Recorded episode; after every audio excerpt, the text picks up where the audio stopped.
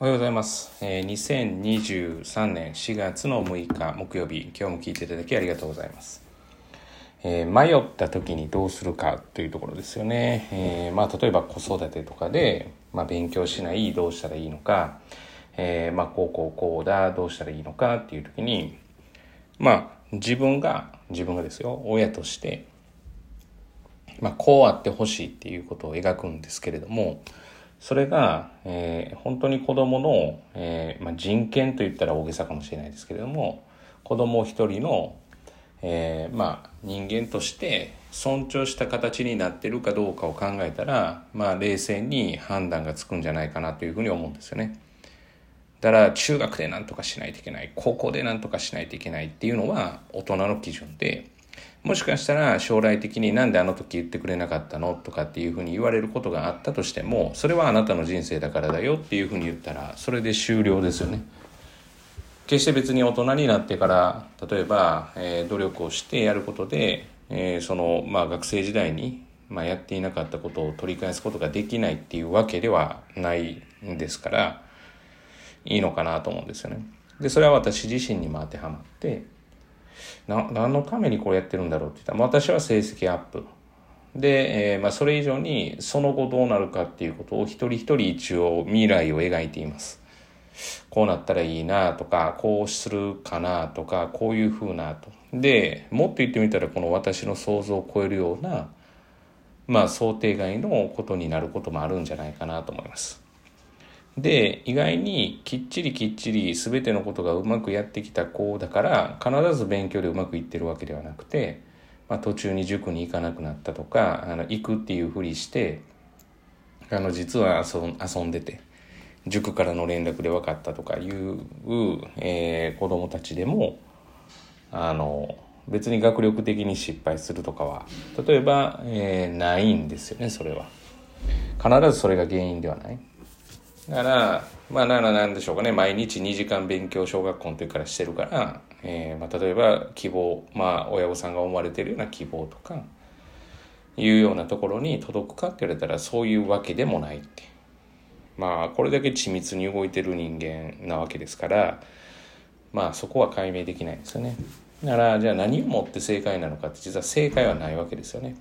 でも親として、まあ、こういうふうになってほしいと。でそれは本当にこの子のことを尊重したっていうふうになったらおそらくこの子がしたいようにしてあげたいっていうのがまあ私は100人いたら100人ともの親御さんがそう思われる思われるんじゃないかなっていうふうに、えー思っています。だしそうあるべきだと私はそこは強く思っています。それは子供だから例えば、えー、と親の従属物だとかそういう考えではないからです。一人の人間として子としてしっかり尊重する。まあ、海外がいいとか日本の文化が悪いとか逆に日本の文化がいい海外が悪いとかそういう話ではなくて、まあ、生まれてるわけですから確かに監督責任はあるけれどもその子の人生を親が乗っ取るっていうことは、まあ、違うんじゃないかなと。だから、えー国民の義務として、まあ、働く義務とか、えー仕事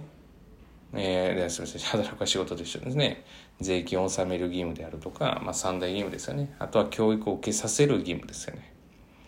教育を受けさせる義務っていうのは、えー無理から学校に義務教育として生かしましょうって。まあだから子供が行かないといけない義務っていうわけじゃないよっていうのは知ってるんですけれども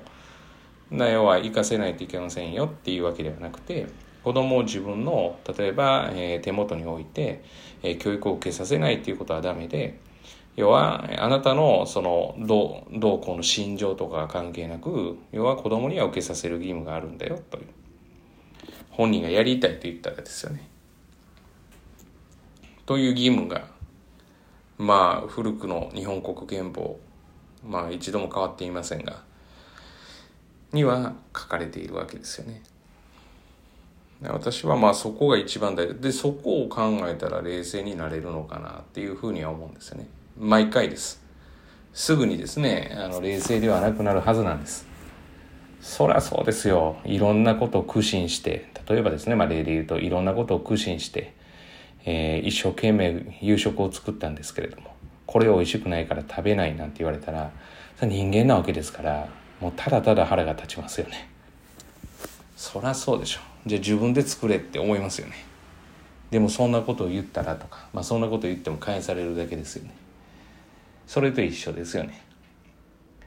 結局一生懸命やってるつもりでも、まあ、なかなか伝わらないことだらけなわけですよ。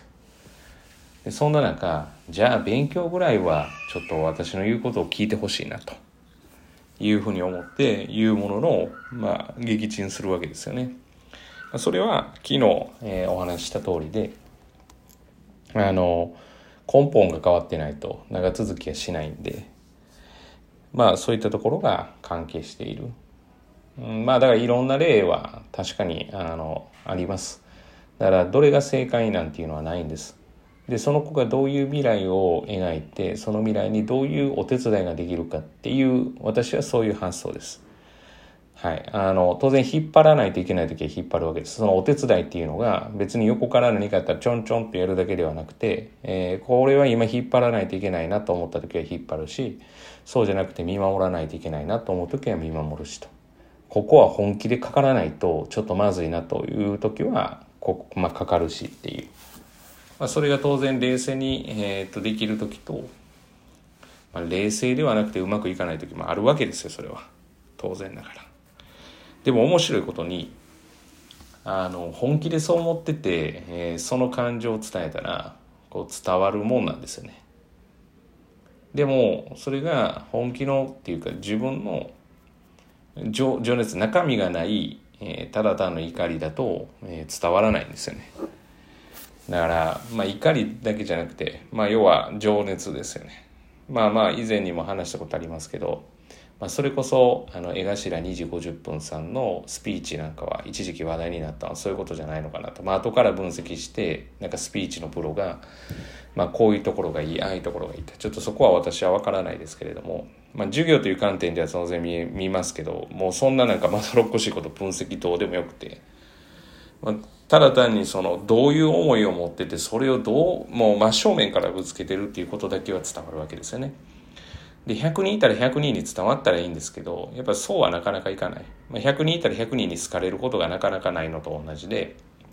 だからそう考えたら、まあ、別にたくさんの人じゃなくても1人にでも伝わったらいいんじゃないかなっていうふうなことを考えたら、まあ、子育てで言うと、まあ、数はそんな100人とかいないわけですよね。